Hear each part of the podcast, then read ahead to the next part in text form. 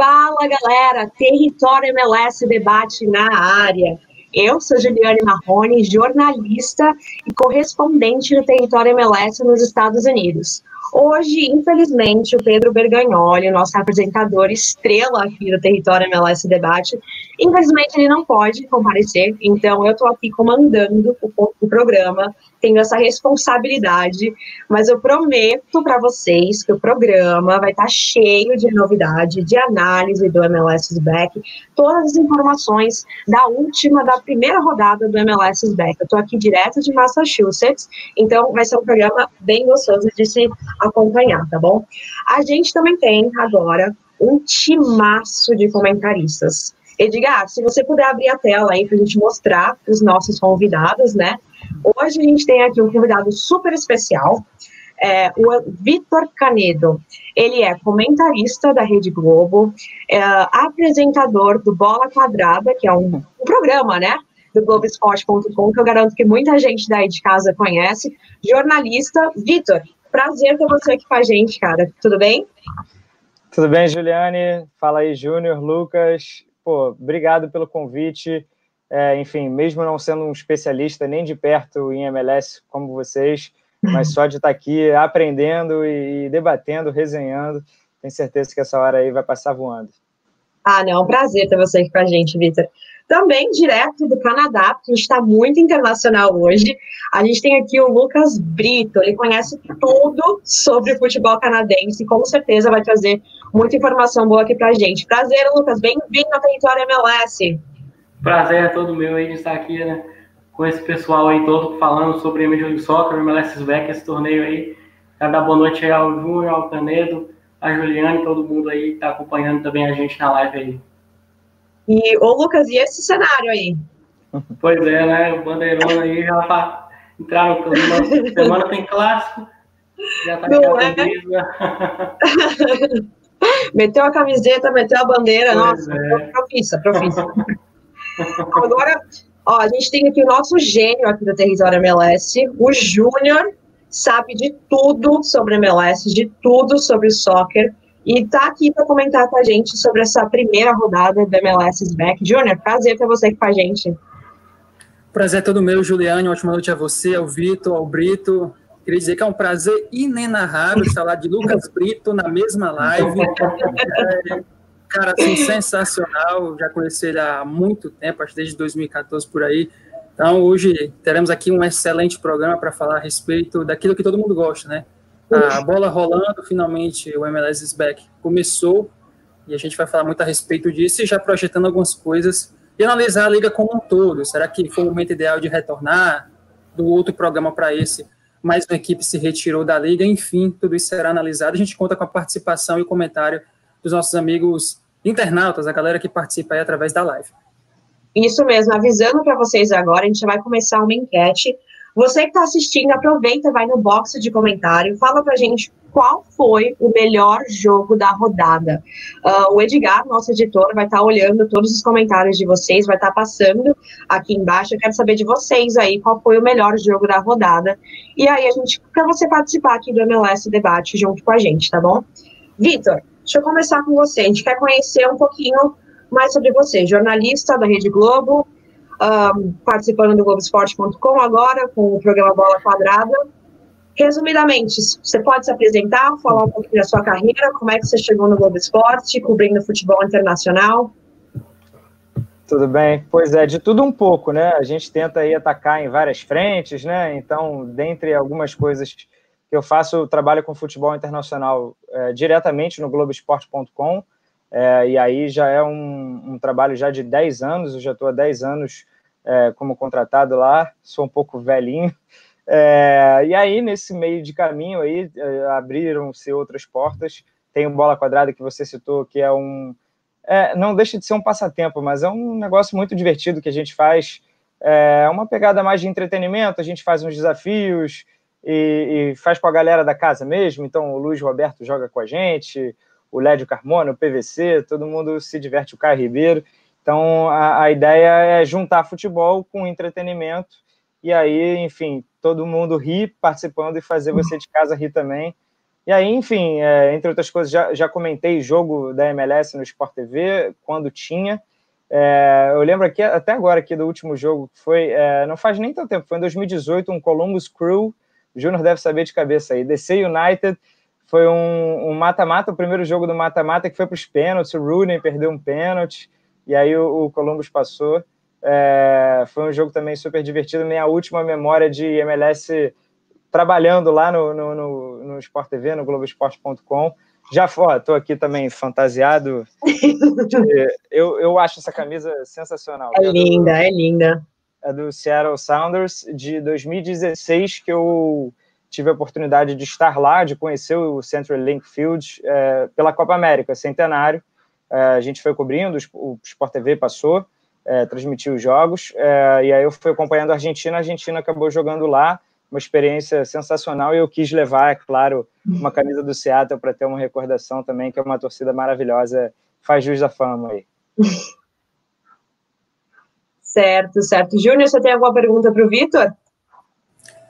Queria destacar que esse jogo entre Columbus e DC United foi um jogo que teve uma carga dramática muito grande, porque ainda existiam incertezas sobre o Columbus para a temporada seguinte, né? Tinha aquela questão do Austin, o antigo dono do Columbus queria é, relocar a franquia. E aquela vitória do Columbus como azarão contra o DC United do Rooney realmente foi algo excepcional para a comunidade de Columbus. E a gente sabe que no final das contas o antigo dono do Columbus ficou com a franquia Austin, que vai estrear em breve, e o Columbus Crew hoje tem novos donos. Então esse jogo que o Vitor Canedo comentou em 2018 teve uma carga dramática muito grande porque era uma torcida que estava realmente com medo da sua franquia mudar de, de cidade. A gente sabe que isso é, é muito complicado nos esportes americanos isso acontece com certa frequência, mas na MLS só aconteceu uma vez, que foi no caso do San José para o Houston, lá em 2005 para 2006. Mas a pergunta que eu tenho para o Vitor, e abraçando também o pessoal que está nos acompanhando através da internet, o Rodrigo Aires, o André Martins, o Ian Suzarte, o Rover e toda essa galera aí que está com a gente, o Léo também, que foi um dos primeiros a comentar. Vitor, a minha pergunta é a seguinte: qual o desafio para você e também para os seus colegas, comentaristas, narradores, principalmente no Sport TV, em encarar a MLS, em pesquisar sobre a MLS, em comentar sobre a MLS, um campeonato que historicamente nunca foi muito usual na imprensa brasileira, até mesmo na TV fechada, que é um pouco mais de nicho. Então, para você e o que você viu dos seus colegas de trabalho no Sport TV, quais os desafios que vocês enfrentaram em ter que comentar a Major League Soccer? Será que foi mais a questão do estilo de jogo, mais as regras da liga, que nós sabemos que são bem complicadas? Para você, quais foram esses desafios de encarar a Major League Soccer como comentarista? As regras eu acho que nem tanto, porque pela nossa cultura, pelo menos eu, né, de acompanhar a NBA, você tem sempre uma noção já desde criança, desde moleque de conferência, oeste, leste, sabe que eles valorizam muito mata-mata, então você sabe que vai ter um mata-mata lá no final para decidir. No caso da MLS, jogo único, né? Quase sempre. É, então, assim, informações, é, buscar informações, é, não, não, tem um histórico muito grande, né? MLS de transmissão, pelo menos aqui no Brasil. Eu não vou me recordar agora, você deve saber desde quando a MLS é transmitida com regularidade.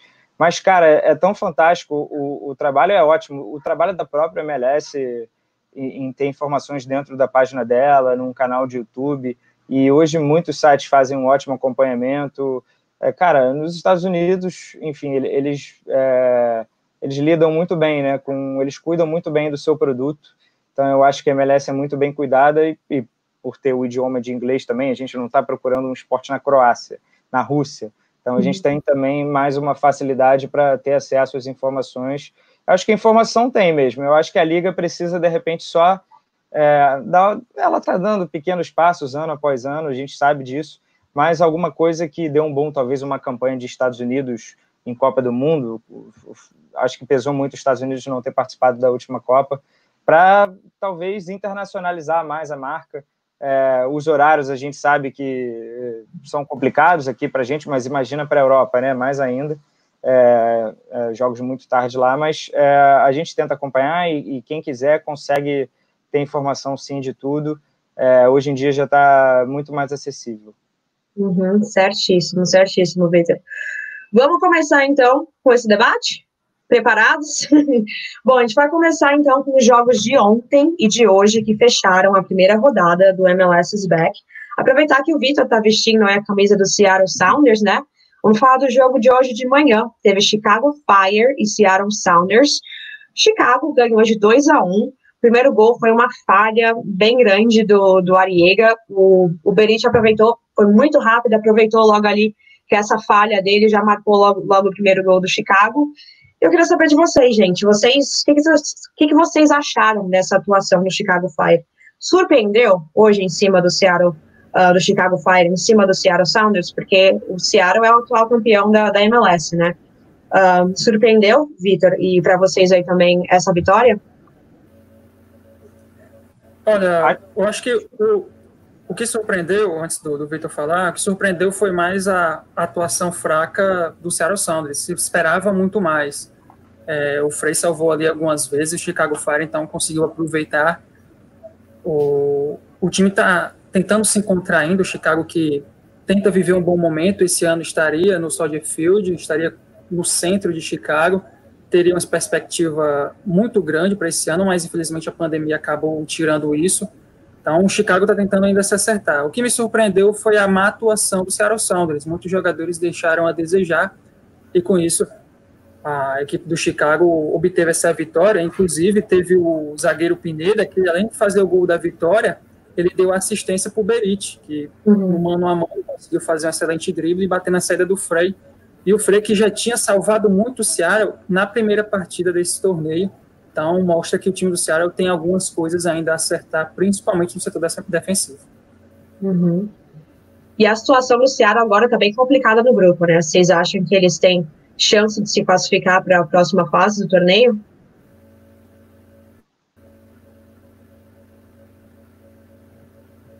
Oi, tá me ouvindo?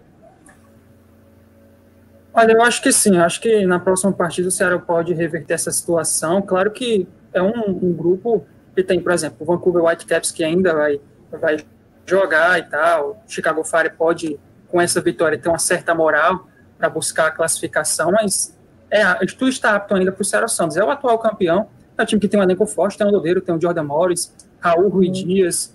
É, então, acho que tem plenas condições sim, de manter essa pegada, pelo menos utilizar esse resultado negativo como algo para o técnico o Brian Schmeltzer acertar, ver os erros e não repetir na última rodada, até porque, embora seja um torneio que tenha, no caso no começo seriam 26, mas agora 24 clubes, é tiro curto, são três jogos e já vai para um, um playoff, para um mata-mata. Então, tem que acordar, já foram aí duas rodadas, tem que ver se no terceiro jogo o time não dá esse vacilo. Uhum. Ô, Júnior, só perguntar, não, eu ia perguntar sobre o João Paulo, como é que tá a situação dele, ele não, não tá lesionado, não vem jogando, que também seria um jogador interessante, né? Seria. Eu acabei não pegando a informação do porquê que o João Paulo não atuou. Sim. Vou até depois desculpa aí. Desculpa te colocar na fogueira. O João mas... tá machucado. Tá machucado. Machucou, tá lesionado, é. Mas ele é um jogador interessantíssimo, um cara que pode dar ao Seattle Sounders uma saída de bola e uma chegada ao ataque muito importante. Então, várias equipes da Major League Soccer estão com jogadores lesionados e até outros que optaram não, não jogar. O Carlos Vela, por exemplo, no Los Angeles FC. O, o Galaxy tem o, o dos Santos, o Jonathan dos Santos, que está machucado e não foi jogar. O New York City FC nem se fala, está com vários jogadores é, lesionados. Então, João Paulo entra na, entra na conta do Seattle Sounders. Então, com certeza o time sente a falta dele, até porque, embora tenha feito apenas dois jogos no começo da temporada, acho que ele faz muita falta assim ao time do Seattle, atual campeão, vale destacar. Uhum. O Leonardo Vanderlei está falando aqui nos comentários que a derrota do Seattle não foi tão surpreendente, porque no primeiro jogo deles já foi meio decepcionante, né? Uh, então já o pessoal já estava esperando que, que o Seattle já não venha com esse todo o poder agora na, na volta do, do, da MLS, né? Uh, Vitor, como é que está sendo a cobertura aí do, do Globo Esporte e do Sport TV na questão do MLS? Vocês estão cobrindo jogo a jogo ou vocês estão cobrindo coisas mais pontuais que estão acontecendo? Mais pontuais, assim, é, nesse momento que tem também, a gente tem uma cobertura dos campeonatos europeus, é, aí, aí assim, os grandes clubes, né, que tem uma grande base de clubes de, de fãs aqui no, no Brasil, a gente tem, é obrigado a fazer esse acompanhamento maior, mas na MLS, é claro, surgindo alguma notícia importante, surgindo algum fato importante, alguma coisa inusitada que aconteça dentro de um jogo, pode ter certeza que a gente vai estar tá cobrindo bem de perto, sim. Como foi, por exemplo, o caso do Thierry na da manifestação dele de 8 minutos e 46 segundos, certo? Que foi o tempo que o George Floyd ficou uhum. dominado, né? É, e foi um, um, super de um protesto, é, e foi uma das notícias mais lidas do dia, inclusive. É, teve o vídeo e tudo, enfim, é, foi, foi, muito legal e teve uma ótima repercussão. É, eu, eu acho, vocês repercutiram também por aí ontem o jogo do LA Galaxy, que finalmente Chicharito marcou, fez estreou, marcou, fez o gol e perdeu um pênalti. Que estreia, o que, que foi isso? Você é, aí, Júlia, você aí, Júlia, me diga, o Júnior, ele é... LA Galaxy. É, Como é que você explica isso, Júnior, pra gente? Acho que o Los Angeles Galaxy, desde que ganhou o título em 2014, ele vem numa fase decrescente. Ganhou muito por conta das individualidades que tinha na época. Tinha um zagueiro a nível da liga, que era o Gonzalez, tinha dois mil campistas excelentes, que era o Juninho Marcelo Sarvas, para mim, talvez a maior dupla de volantes da história da liga. Tinha um, um meio campista acima da média, o Shizak, tinha o Donovan Yukin, que eram jogadores excepcionais, e tinha os artes que completavam o ataque. Eu acho que ali foi o fator fundamental para ser campeão. Tentaram repetir a mesma dose em 2015, 16 e 17, e não deu certo. Eu acho que a, o jogo da liga evoluiu bastante e só pautar o seu sistema de jogo em individualidades, isso mostra que não dá certo na liga. Outros times com jogadores menos badalados e com sistemas de jogo muito mais profundos, como é o caso do esporte em Kansas City até alguns anos atrás, o próprio Montreal Impact, que com um time limitado e só com o Piatti como grande nome, e depois com o Drogba que chegou, é, conseguiram feitos maiores, enfim. Então, acho que o Los Angeles Galaxy, infelizmente, nos últimos anos, vem prezando mais pela individualidade do que pelo coletivo. Tem uma linha de defesa terrível e passa ano, entra ano, e o time continua nesse marasmo. Acho que tinha condições de ser campeão na época do Ibrahimovic, mas esse desequilíbrio de não ter defesa foi crucial. Você consegue fazer uma temporada regular ali aos trancos e barrancos, consegue passar, mas no playoff, se você não tem defesa, você acaba levando a goleada do UFC, como aconteceu com o Galaxy algumas temporadas atrás. Então, na minha uhum. visão, falta o Galaxy equilíbrio, um, um elenco mais qualificado no setor defensivo, porque técnico hoje tem. Guilherme Barros Esqueloto é um técnico acima da média para o nível Major League Soccer. Chicharito, uhum. ser o jogador franquia, na minha visão, acho que não, não vai dar certo. Eu acho que o Chicharito já está um, um, passo abaixo da Europa, né? Mas ele vai ter que estar muito motivado para poder dar certo. Acho que o grande defeito do Galaxy é esse, é apostar demais em certos nomes, esses nomes jogarem praticamente sozinhos, como atualmente é Christian Pavon e Chicharito, e deixar o resto do time muito abaixo, muito aquém. Então, para mim, é o fator uhum. principal do Galaxy não dar certo é desequilíbrio. Eu falei até no programa passado, não estou com expectativa muito grande no Galaxy nessa temporada, justamente por conta disso. Mais uma vez, o elenco é formado em torno de um ou dois jogadores. No passado, isso funcionava e muito. Hoje em dia, não mais. Você tem que ter um time muito equilibrado para poder dar certo na Major League Soccer. E o Galaxy foi, não digo presa fácil, porque foi um jogo cheio de erros, mas o Portland Timbers tem alguns nomes de destaque que jogaram melhor do que os atletas do Galaxy. Sebastião Blanco fez uma partida muito boa, um gol e uma assistência. Isso facilitou a vitória do, do Porta, que complicou o Galaxy no grupo, porque é um grupo que tem LFC, que mesmo sem Carlos Vela conseguiu marcar três gols. Uhum. Enfim, então, a situação para o Galaxy rever. Se o Galaxy fracassar nesse torneio, vai voltar para a temporada regular daqui a um mês ou dois meses, a temporada regular normal, vai voltar com uma moral muito baixa. E se perder os playoffs esse ano, é, vai ficar muito difícil para a diretoria explicar essa situação do time. Uhum. Lucas, como é que você, como é que vocês acharam que foi a, a atuação do Chicharito nesse, nessa estreia dele? O Chicharito, ele, eu acho que o Galo contratou ele mais por quesito mídia do que pelo futebol mesmo, né? Tem o Vela jogando no Los Angeles, outro time da cidade, e na cidade, a região de Los Angeles, tem muitos mexicanos. Então o fator do Vela tá lá, acho que atraiu mais torcedor pro lado do Los Angeles e o Galaxy quis dar um retorno, trazendo outro grande nome do futebol mexicano, que é o Chicharito. Mas futebol mesmo, para carregar igual o Ibrahimovic fazia no Los Angeles Galaxy, era muito, é muito difícil. E ele fez até um jogo legal, gostei do jogo dele ontem, apesar de ter perdido perdido alguns gols. Ele estava buscando no jogo mesmo contra o Vancouver Whitecaps, ainda antes da paralisação para a pandemia, ele estava totalmente sumido, apagado, e já mostrou uma evoluçãozinha. Vamos ver se ele consegue fazer alguns gols ajudar mais o Galaxy. Eu também acho que Titiarito é de fato um finalizador, né? Para jogador franquia é muito pesado. Ele, ele é um cara do último toque, ele foi isso a carreira dele inteira e agora já acima dos 30 anos.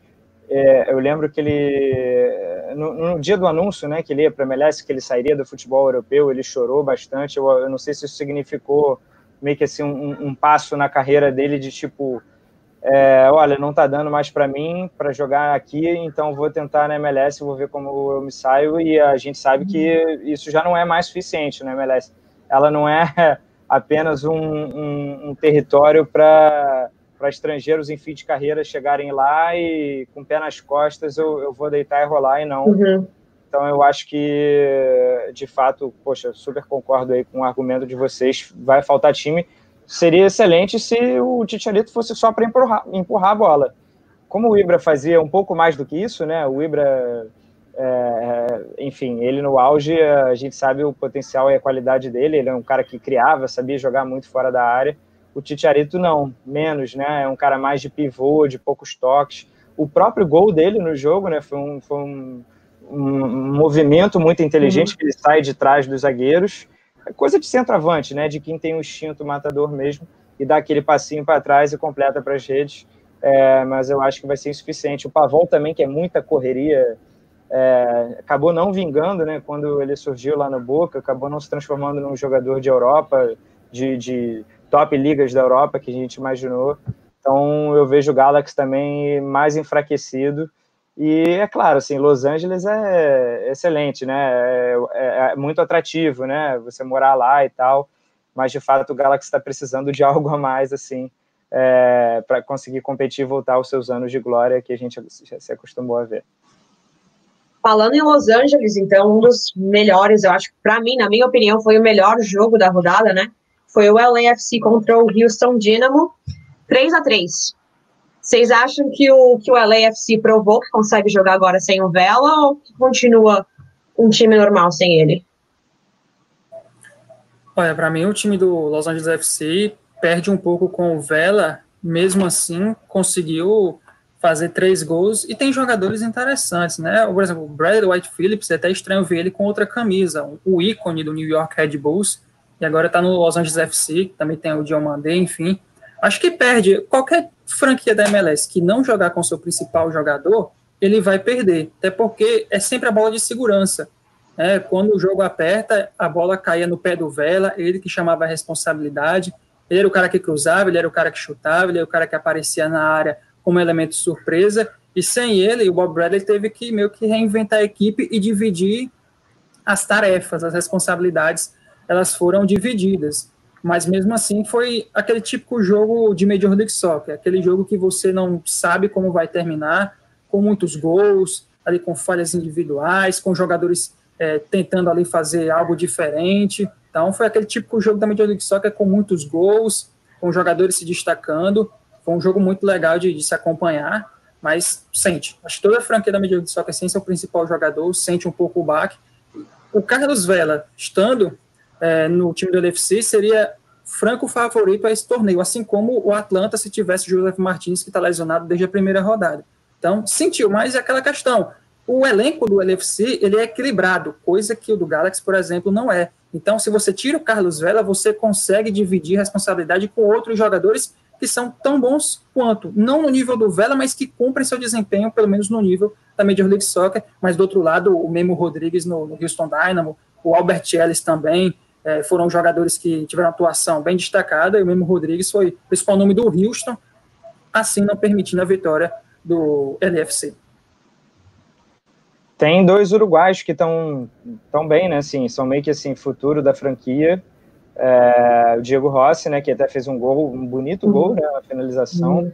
E o Brian Rodrigues o, também fez, fez o terceiro gol. O, o Galaxy teve que buscar um empate, né? Surpreendentemente foi para o intervalo, perdendo por 3 a 1 é, sim, eu, eu, acho que é também um movimento já que outros clubes já vêm fazendo e o LAFC acerta em cheio, porque você não, não, você não vai gastar tanto, né, respeitando toda a questão de teto salarial, de dinheiro para contratar, né, jogador é, designado, né, enfim, eu não sei nem se ele, eles entram nessa categoria, mas é, você mapeia bem o mercado e é um movimento que a MLS, como um todo, já vem fazendo, pegar jovens sul-americanos de destaque, jogadores que tranquilamente poderiam estar no, no futebol brasileiro. O Brian Rodrigues, eu, eu, lembro que eu sou torcedor do Fluminense, o Penharol enfrentou o Fluminense no ano passado na Sul-Americana e ele jogou muito bem. É, o Diego Rossi também era do Penharol, né, já numa outra leva. Enfim, são jogadores assim que vão agregar se ficarem anos e anos aí no, no LAFC e o, com o próprio Vela, que não, não é nem tão velho assim. O Vela, é, ninguém entendeu também porque não conseguiu sair da Real Sociedade para um outro clube maior lá na Europa. É, enfim, o LFC eu acho que está assim, no caminho certo, com Bob Bradley, é, não à toa, e eu acho que é, mesmo sem o Vela, as casas de apostas estão pagando muito bem, quer dizer, estão pagando pouco, né? Uhum. Ele é o mais favorito, um dos maiores favoritos uhum. para ganhar esse torneio. É, passou perto ali no ano passado, apesar da, da grande expectativa. É, então eu acho que o LAFC está tá bem resguardado aí para o futuro. Certo, então vou chamar um break agora, o pessoal dá uma respirada certinho. E aí na volta a gente vai ter o Lucas comentando sobre o jogo do Toronto contra o DC United, tá bom? Dá uma olhada. Seja bem-vindo ao novo. Seja bem-vindo à temporada 2020 do Território MLS. Muito mais conteúdo, muito mais informação, muito mais interatividade e uma equipe de especialistas pronta para levar para você o melhor do futebol na América do Norte. Além das ligas americanas, vamos trazer também o melhor do futebol canadense e também mexicano. Venha conosco fazer parte do novo Território MLS.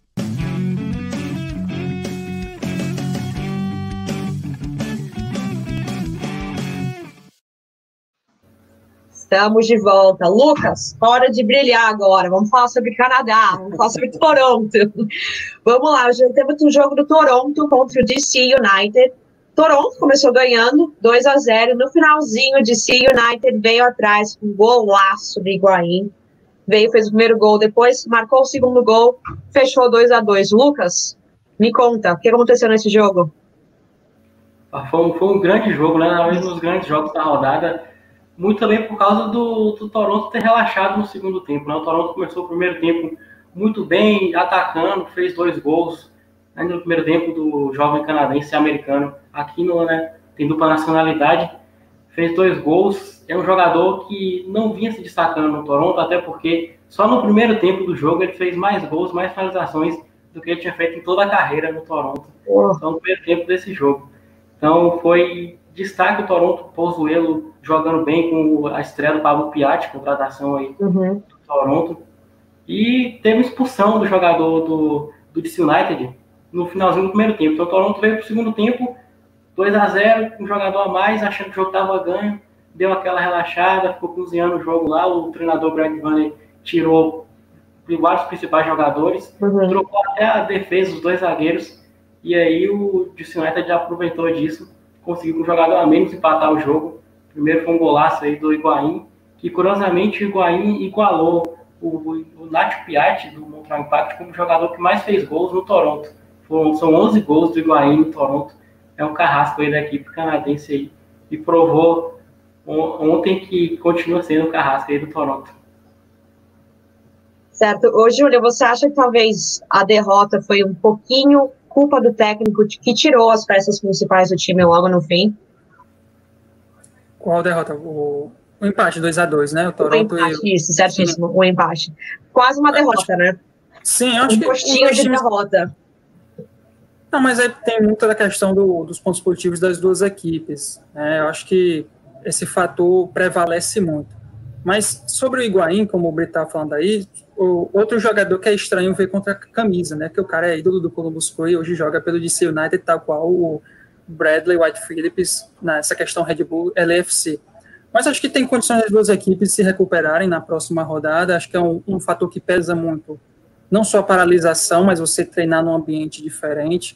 Enfim, os técnicos estão mexendo muito, são cinco substituições, então tem opções abertas para você tentar mexer, modificar. Isso acaba, uma mudança errada acaba abrindo espaço para outra equipe. Então pode sim ter influenciado, mas eu acho mais vantajoso ver os méritos das duas equipes nesse empate em 2 a 2 uhum. Certíssimo. Vamos passar rapidinho aqui agora pelos outros jogos, porque ainda a gente ainda tem a seleção da rodada. O time aqui da Território MLS, a gente fez uma, uma enquete, uma votação, a gente selecionou os melhores jogadores de cada posição para montar a seleção da rodada. Mas antes, teve Atlanta e New York Red Bulls, 1 a 0 para New York. Era um jogo muito esperado, principalmente aqui entre o pessoal do Território MLS, né? Tinha o resultado era um jogo, assim, enfim, era um jogo muito esperado e o resultado parece não foi muito animador. Uh, o que, que, vocês acharam do desempenho dos dois, dos dois times? Por que, que não foi tão não foi um jogo tão empolgante para se assistir? Lucas, pode comentar daí. Bom, né, é aquela, é aquela coisa, os times estão voltando ainda de vários meses parado aí, três meses parado, ainda tem, só foram vários times que não conseguiram ainda o, a intensidade física, mas essa é uma liga de muita, muito físico, muita força física, intensidade, então, os times acabam voltando ainda, tentando manter o nível, tentando chegar ao nível. E acabou que vários dos jogos, não só esse, como o jogo, por exemplo, do Seattle Sounders, que empatou 0x0 com o São Safe Quakes, foi um jogo bem fraco no, no, nível que a gente pode perceber. Então, eu acho que é mais essa questão. Isso aí, aos poucos, aí deve voltar ao normal aí. Principalmente os jogos que estão acontecendo de manhã, né? É um sol, um calor muito grande na Flórida. Os jogadores passaram muito tempo sem treinar, né, junto com o time, sem treinar em campo, e já são expostos agora a esse calor intenso na Flórida. Diga, Vitor. Por que, que eles fizeram isso? É, pensando em mercado em outros continentes para assistir aos jogos? Eu, eu, não entendi. O jogo hoje em Seattle começou às seis da manhã na Flórida 9 e aqui no Brasil 10. Eu acho que não fez muito. A torcida reclamou muito, porque dos três jogos, dois seriam às 6 da manhã para eles. Então, acho que a MLS tentou encaixar vários jogos ali e não deu certo, né? Tá meio, é Federação Cearense de um lado e Major League Soccer do outro, colocando jogos às 9 da manhã. Tivemos um, um Ceará e Barbalha, segunda-feira, 9 horas da manhã. Eu tive que trabalhar Sim. nessa partida, inclusive. E realmente é uma coisa diferente. Eu acho que nem os jogadores estavam aguentando, porque o sol do Ceará, 9 horas da manhã, é a mesma coisa que 3 horas da tarde. Então, esses horários diferentes, assim, para o torcedor principalmente, não é muito legal. É, eles dizem que queriam, geral, principalmente, poupar os jogadores, né? Colocar um jogo muito cedo, também um jogo mais tarde, né? Que são geralmente os jogos da, das 11h30 aí no Brasil, né? mas não, não vem poupando muito, não. A gente vê o nível técnico dos jogos de manhã tá, tá muito baixo, muito baixo. Você vê os jogadores bem desgastados e quase mortos no final da partida, que, muita gente vem, vem reclamando. Vamos para a próxima, então. Teve Columbus Crew e FC Cincinnati 4 a 0 gente. Como foi bem, ganhou 4 a 0 mas venceu um adversário fraco, não é isso, Júnior? Sim, o Cincinnati, infelizmente, não está com um elenco tão forte, já era de se esperar, mas o Columbus Crew hoje está com a dupla interessantíssima como volantes. O Nagbe já foi campeão da MLS pelo Portland, pelo Atlanta, para mim é um jogador excelentíssimo, inclusive se naturalizou norte-americano, né, estadunidense, pode disputar qualquer competição pelos Estados Unidos. Tem o Arthur, brasileiro, ex-volante do, do São Paulo, que fez uma dupla muito interessante com o Will Trapp, o Will Trapp que saiu, está no Inter Miami, então foram duas é, substituições muito bem feitas. O Trap foi para o Inter Miami, trouxe o Nagbe, um jogador excelente, e o Higuaín, o irmão mais velho, né, foi para o DC United, e o Columbus Crew trouxe o Lucas Zelarrayan, que jogou muito uhum. bem, fez golaço de falta. Eu coloquei na minha eleição, na minha votação, ele como uhum. craque da rodada, porque realmente ele, como camisa 10, potencializou vários dos seus jogadores, incluindo o Jazzy Zardes, que divide opiniões, metade dos fãs da MLS detestam ele, outra metade adora. Eu gosto muito dos Ardes, embora eu sei, saiba das limitações desse atacante, mas ele foi lá e marcou dois gols. E é o clássico, né? O inferno está aqui, um dos nomes de clássico assim mais diferentes. Tinha uma placa, né, ali no, na, na rodovia entre Columbus e Cincinnati que tinha uma frase de cunho religioso: Hell is, hell is real, é, então, é, o inferno é real, na verdade, a frase. E eles, as duas torcidas chegaram ao consenso de que esse seria o nome da rivalidade, assim como LFC Galaxy é El Tráfico, por conta do trânsito lá de Los Angeles, Cincinnati e Columbus resolveram pegar essa, esse fato curioso que tem uma rodovia entre as duas cidades. Mas enfim, Columbus passou por cima. Time interessante tem o Caleb Porter, que é um técnico também de certo destaque, foi campeão com o Portland Timbers alguns anos atrás. E o Cincinnati, infelizmente, a, a, liga não vem mantendo o, o, nível das suas franquias, né? não é nem a liga, o, a, o próprio investimento individual de cada franquia. Nós temos, por exemplo, o Minnesota United, que é um time que, de investimento médio. Nós tivemos Atlanta e LFC, que nos primeiros anos, investimentos gigantescos. Nós tivemos, por exemplo, o Cincinnati, que entrou de forma mais modesta. É por isso que, para os mais novos da liga, eu geralmente comento, quando a franquia entra, tem que ver qual a perspectiva dela. A gente não pode esperar, por exemplo, do Inter Miami, futuramente do, do Austin, ou até mesmo agora que entrou o Nashville, que esses times sejam tal qual um Atlanta e tal qual um NFC. Nós temos, por exemplo, New York City e Orlando City, que entraram no mesmo ano em 2015 e que tiveram um investimento alto, um com Kaká, o outro com Vila, Lampa, Pirlo, mas que o New York City, futebolisticamente falando, teve um sucesso muito grande, mas que fora de campo ainda pena para ter um estádio próprio, coisa que ainda não tem, nem se sabe se vai ter. E do outro lado, Orlando, que teve um resultado esportivo muito fraco, mas que fora de campo é um sucesso na comunidade e nos seus investimentos. Então, existem muitos pontos de vista para se analisar uma franquia nova na liga. E para o pessoal que está começando a acompanhar, acho interessante ver que cada caso é um caso. Então, o Inter Miami, não, não pode esperar que o Inter Miami faça uma campanha com o EDFC e que o Atlanta faça o que o Atlanta fez no caso. E no caso do Cincinnati, infelizmente, as perspectivas são baixas, porque o elenco, desde quando entrou, é um elenco bem fraco mesmo para o nível da liga. Queria uhum. falar até do Zelaranhan, se levantou a bola. É... Poxa, para mim também é uma excelente contratação, custou, né? Mas é, eu acho que nesse caso é um investimento. O cara está ali com seus 20 e pouco, 20 tantos anos, né? Mas ele ainda vai render bastante na liga. Eu lembro que o Santos chegou a ficar muito perto de contratá-lo. Foi questão financeira, assim, já é, na fase final de negociação que deu errado e argentino que estava jogando já muita bola já lá no Tigres, então mais um achado, mais um sul-americano, né, que, que vem e vai ajudar bastante a MLS. E sobre os Ardes, ele é, é um pouco 880, né? Eu lembro de ter acompanhado é, na Copa América Centenário com os Estados Unidos em 2016. É, e aí fui checar aqui os números dele. Ele teve realmente uma grande temporada lá no Galaxy em 2014. Depois temporadas de baixíssimo rendimento e aí no Columbus Crew é, recuperou seu futebol, ressuscitou e agora fazendo gols e com excelentes médias. É, sobre o Cincinnati, o técnico é o Yapstan, né? Quem assim é mais das antigas aí de futebol vai lembrar um grande zagueiro tá, ele tá meio que assim é, é, é uma atacada da carreira dele que ele não decolou na Holanda. É, então o Yapstan, vamos ver se no Cincinnati aí consegue ah, fazer. Qual Thierry Henry, né? É, pois é, é, verdade. A gente torce, né? A gente gosta é, principalmente a galera que acompanhou anos 90, ali 00, é, torce por esses personagens. É, então vamos ver. Tem um laranjinha ali no escudo do Cincinnati, de repente dá sorte pro Yapstan. Ô, Júnior, tem gente aqui te cornetando, ó.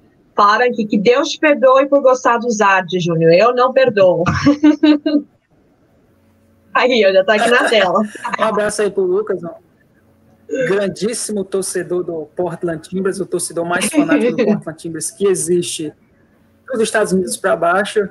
É, não, eu sei, estando me comentarem já é a coisa mais normal do mundo, mas eu acho gosto muito dos Ades, acho um atacante é, folclórico, acho um atacante folclórico. É, é interessante você ter esse tipo de atacante folclórico, de atacante que gera um certo debate, muitos eles acham muito ruins, outros acham ele um jogador que consegue ser efetivo em alguns momentos, mas o José é um atacante interessante para o nível da Major League Soccer. Agora, se você for levar para a seleção dos Estados Unidos, aí você vê que é necessário ter atacantes uhum. melhores, né? Mas os Ardes tendo uhum. jogadores para municiá-lo, como na época do Galaxy tinha Donovan, Kinch, Isaac, depois o Gerrard, é, no começo do Giovanni dos Santos, ali quando o Giovanni teve uma passagem rápida pelo Galaxy, os Ardes era um jogo fraco, um jogo bom, fazer os seus golzinhos aqui atacular mas acho que faz parte. É um jogador que para o Columbus Crew está sendo efetivo, está marcando seus gols, está tendo um rendimento até que interessante em alguns momentos, tá lá na, na equipe amarela e preta.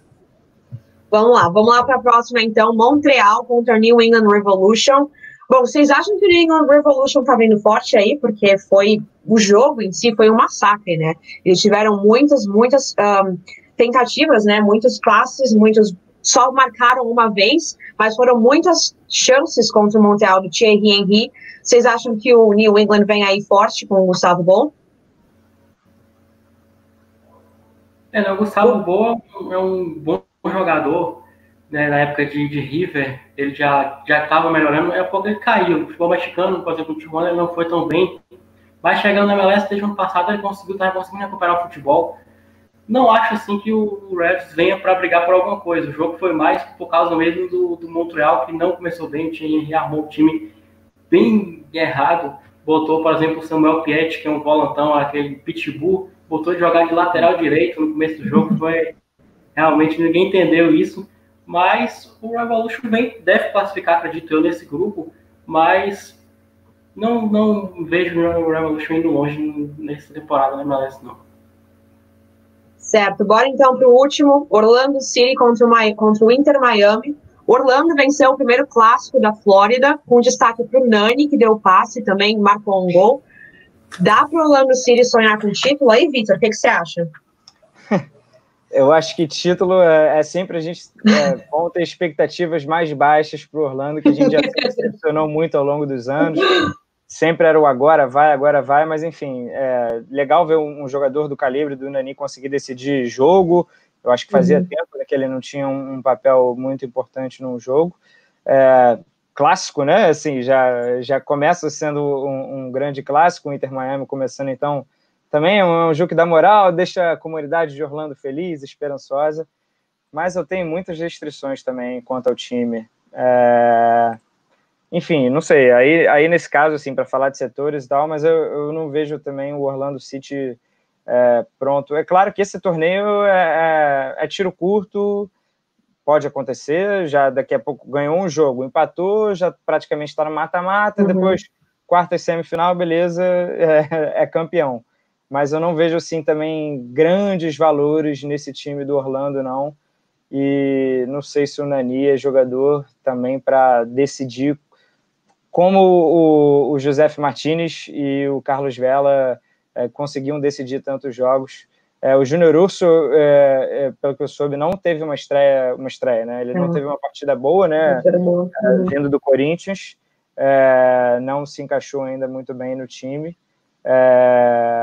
Mas é isso, eu tenho um pezinho atrás ali quanto ao Orlando. Certo, bora então para a seleção da rodada os nossos colaboradores aqui do Território MLS elegeram os melhores jogadores de cada posição para essa primeira rodada do MLS Back. Bom, vamos ver se vocês então concordam com as indicações. Bora lá, vamos ver aqui na tela. Goleiro foi eleito Blake do Philadelphia Union. O que, que vocês acham, Júnior?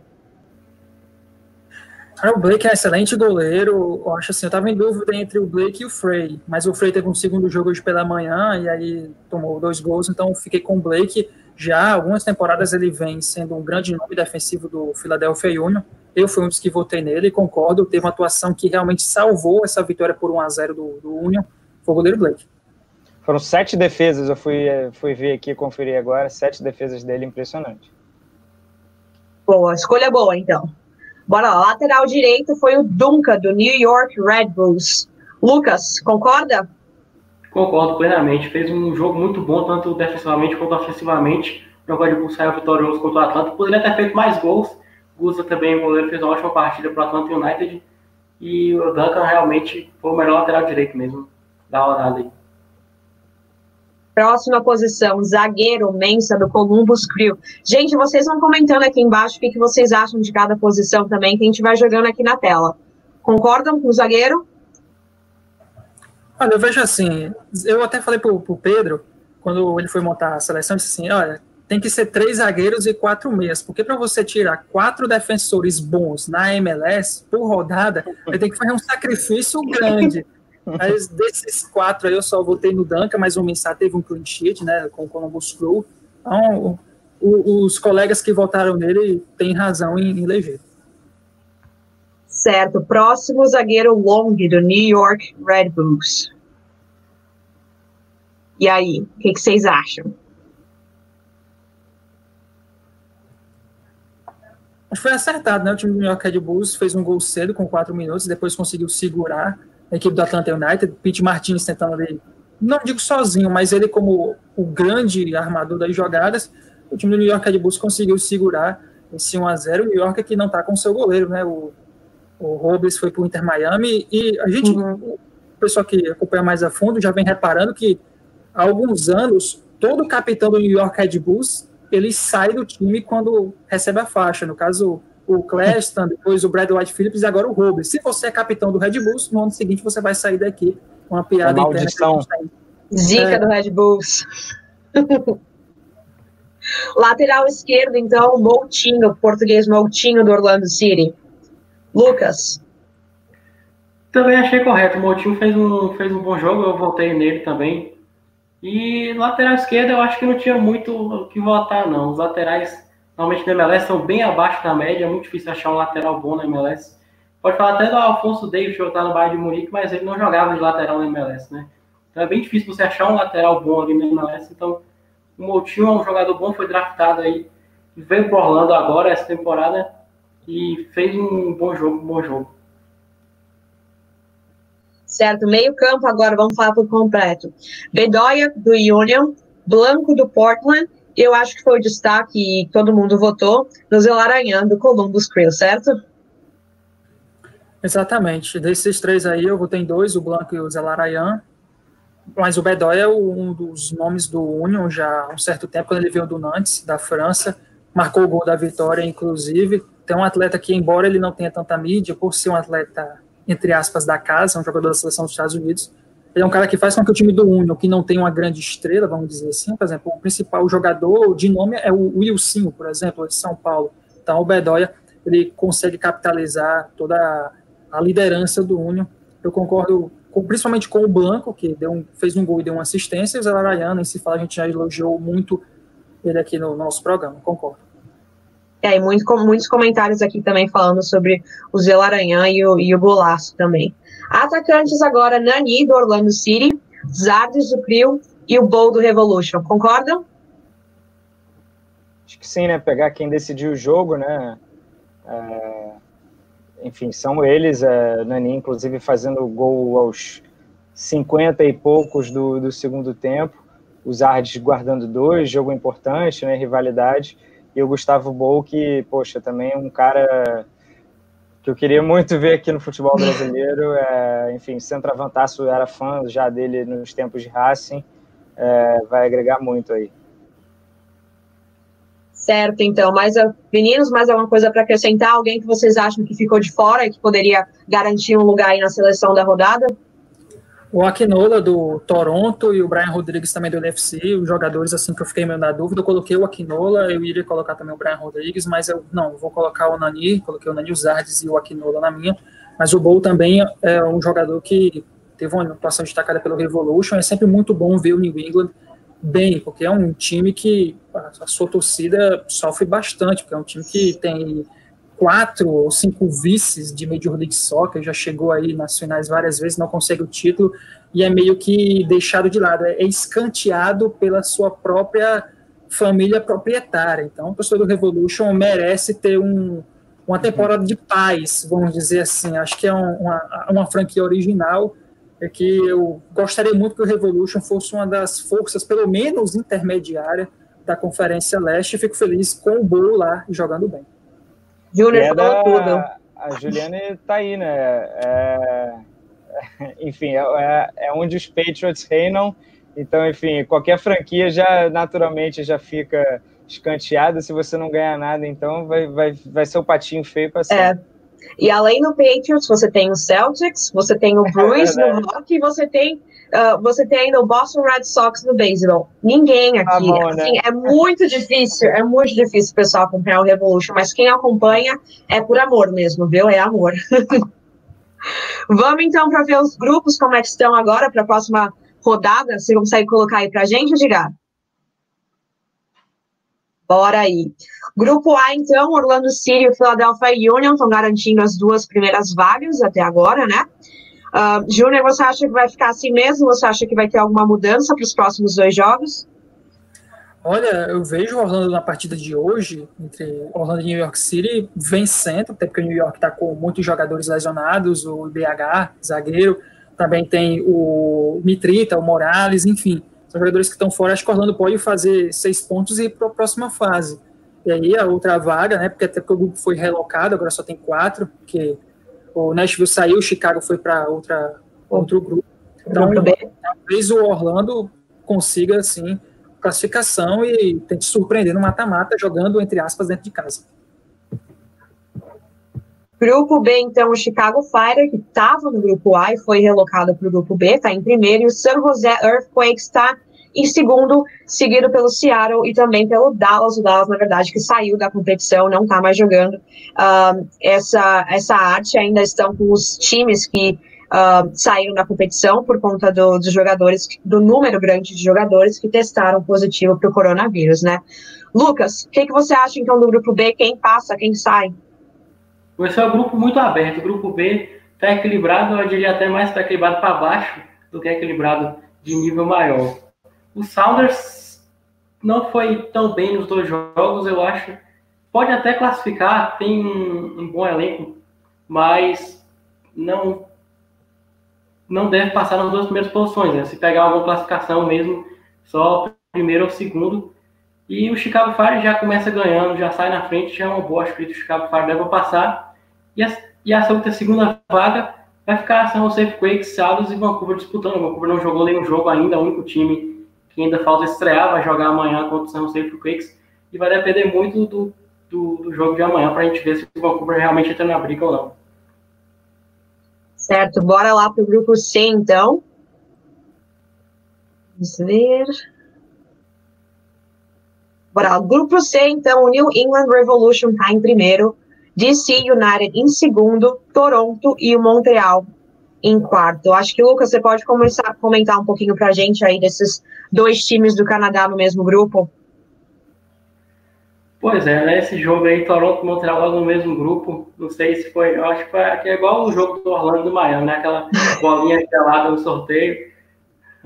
E eu acredito que o Toronto deve classificar. Foi um jogo que foi bem atípico para os dois times, Toronto e DC United. Mas o Toronto, para mim, é o time mais forte desse grupo então mais chegada de Paulo Fiat. E acredito eu que Toronto deve passar em primeiro lugar. E a segunda vaga tem ainda a terceira posição. A segunda vaga acredito que fica com o New England. Começou bem, venceu o Montreal. Acho que até que tem mais time que o DC United para chegar mais longe. E DC United vai deve ficar com a terceira, com a terceira posição, conseguir classificar nos melhores terceiros. Uhum. Montreal. Deus te ouça, Lucas, que, que o New England passe. Bora para o grupo D, então. Salt Lake está em primeiro, Minnesota em segundo, terceiro vem o Kansas City e depois o Colorado Rapids. Júnior, qual é a sua visão aí para o grupo D? Dois jogos interessantíssimos na próxima rodada, Salt Lake, Minnesota, Kansas City e Colorado, dois times que venceram contra dois times que perderam, no caso, né? Os dois vitoriosos vão se enfrentar. Quem ganhar segura a vaga na próxima fase. O Salt Lake, que é um time interessante, é um time sempre não digo copeiro porque só ganhou uma vez, mas é um time que incomoda, é um time que se uma franquia maior bobear, o Salt Lake consegue eliminar e sempre incomoda os grandes. Minnesota também surpreendendo bastante, tem um elenco falei, médio, mas tem jogadores que se destacam, como o caso do Kevin Molino, que é um jogador muito bom.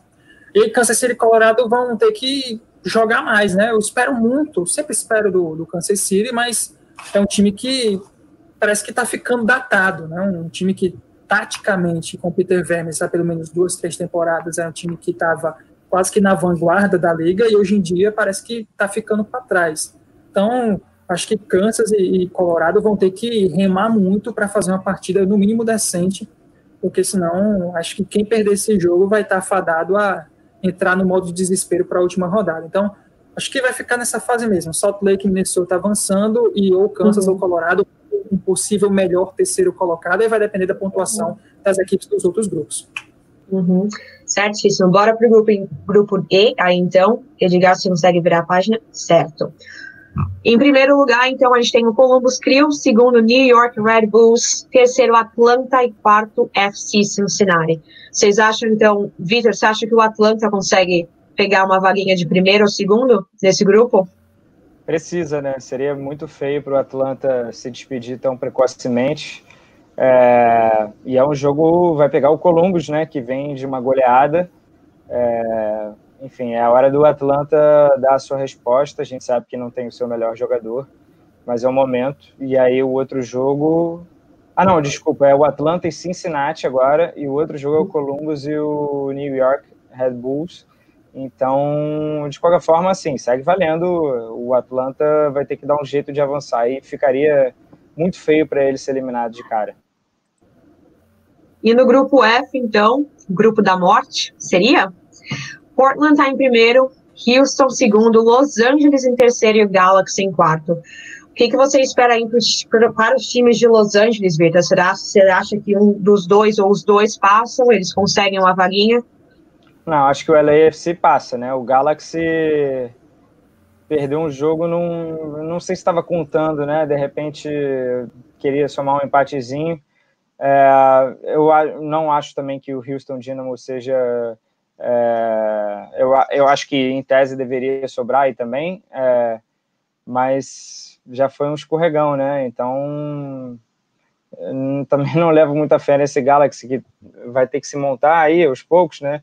O LFC, sim, a gente já vê mais potencial, é, mesmo sem o Vela. Eu acho que pelo menos o LFC passa entre os dois primeiros e o Galaxy tentar beliscar um terceiro lugar, né? Uma vaga é, no ranking ali de melhores terceiros. Boa. E, Júnior, qual é a sua visão aí nesse grupo da morte? Olha, um El Tráfico sábado à noite, naquele horário, horário tradicional das 23h30, e todo o time da Califórnia e da Conferência Oeste costuma jogar no sábado mas se o Galaxy perder, vai ficar muito difícil de recuperar numa terceira partida aí contra o Houston. Então, o Los Angeles FC vai ter a chance de praticamente descartar o seu grande rival da, da competição. E aí, Portland e, e, Houston, por exemplo, o Houston vai tentar somar um pontinho contra o, o Portland, tentar surpreender, e o Portland vai jogar contra o Houston para tentar segurar logo a sua vaga e entrar mais tranquilo é, na última rodada. Acho que a situação está perigosíssima para o Galaxy nesse grupo. E o Los Angeles FC vai ter a oportunidade de eliminar o seu rival, praticamente eliminar aí no próximo sábado. Certo, olhando aqui nossos comentários, então, o André Dias está perguntando para a gente aonde que ele consegue assistir os jogos da MLS.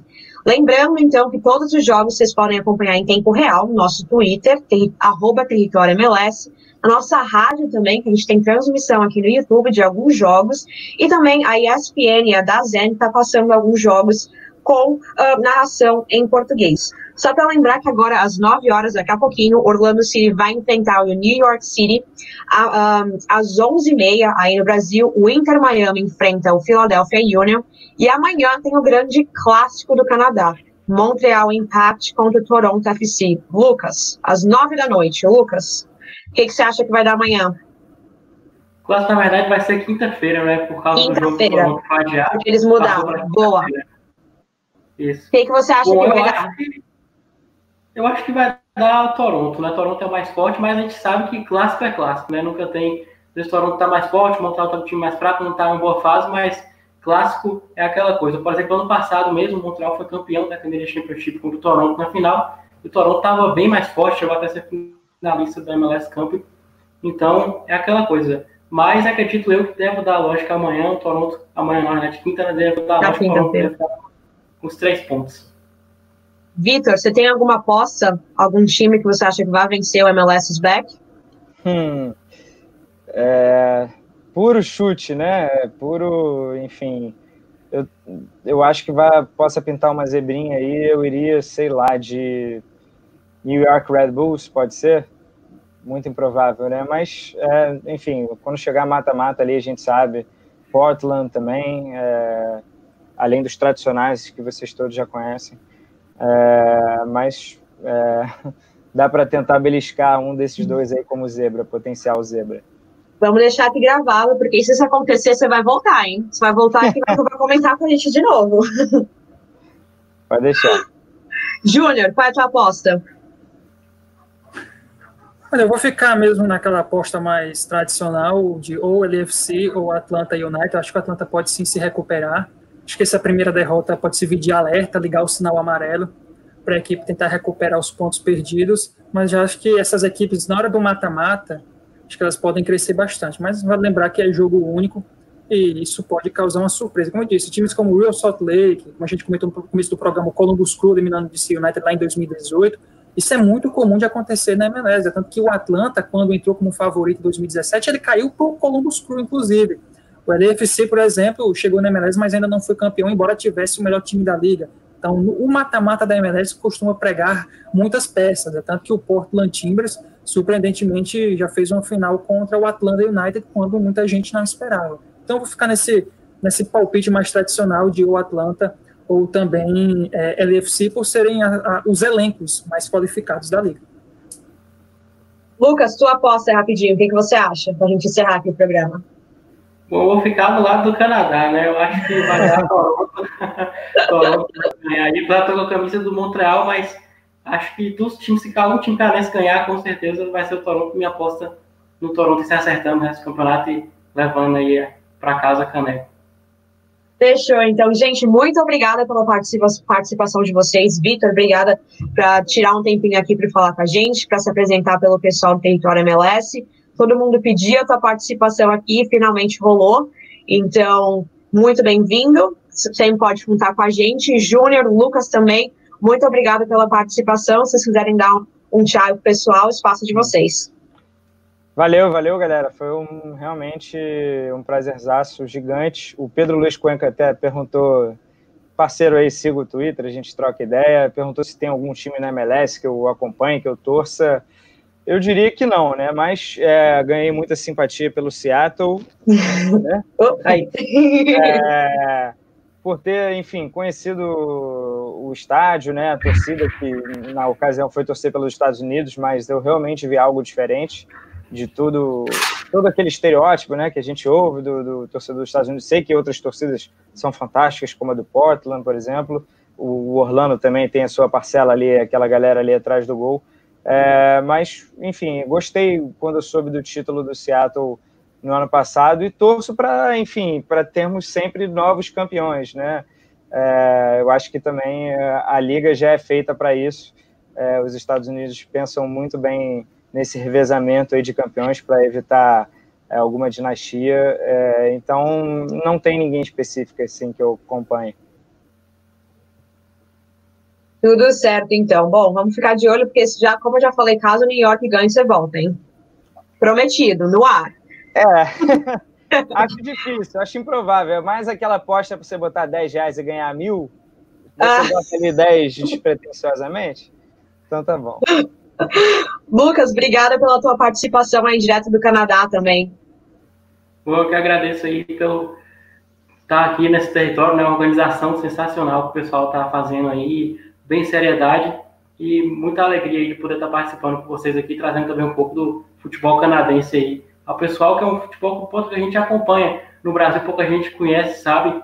Agora está chegando mais atenção com o Afonso Davis destacando o Bayern de Munique, mas dentro dos clubes, dentro dos jogos ainda pouca gente acompanha aí também da Canadian Premier League, né? Canadian Premier League que é, que é a liga profissional do Canadá.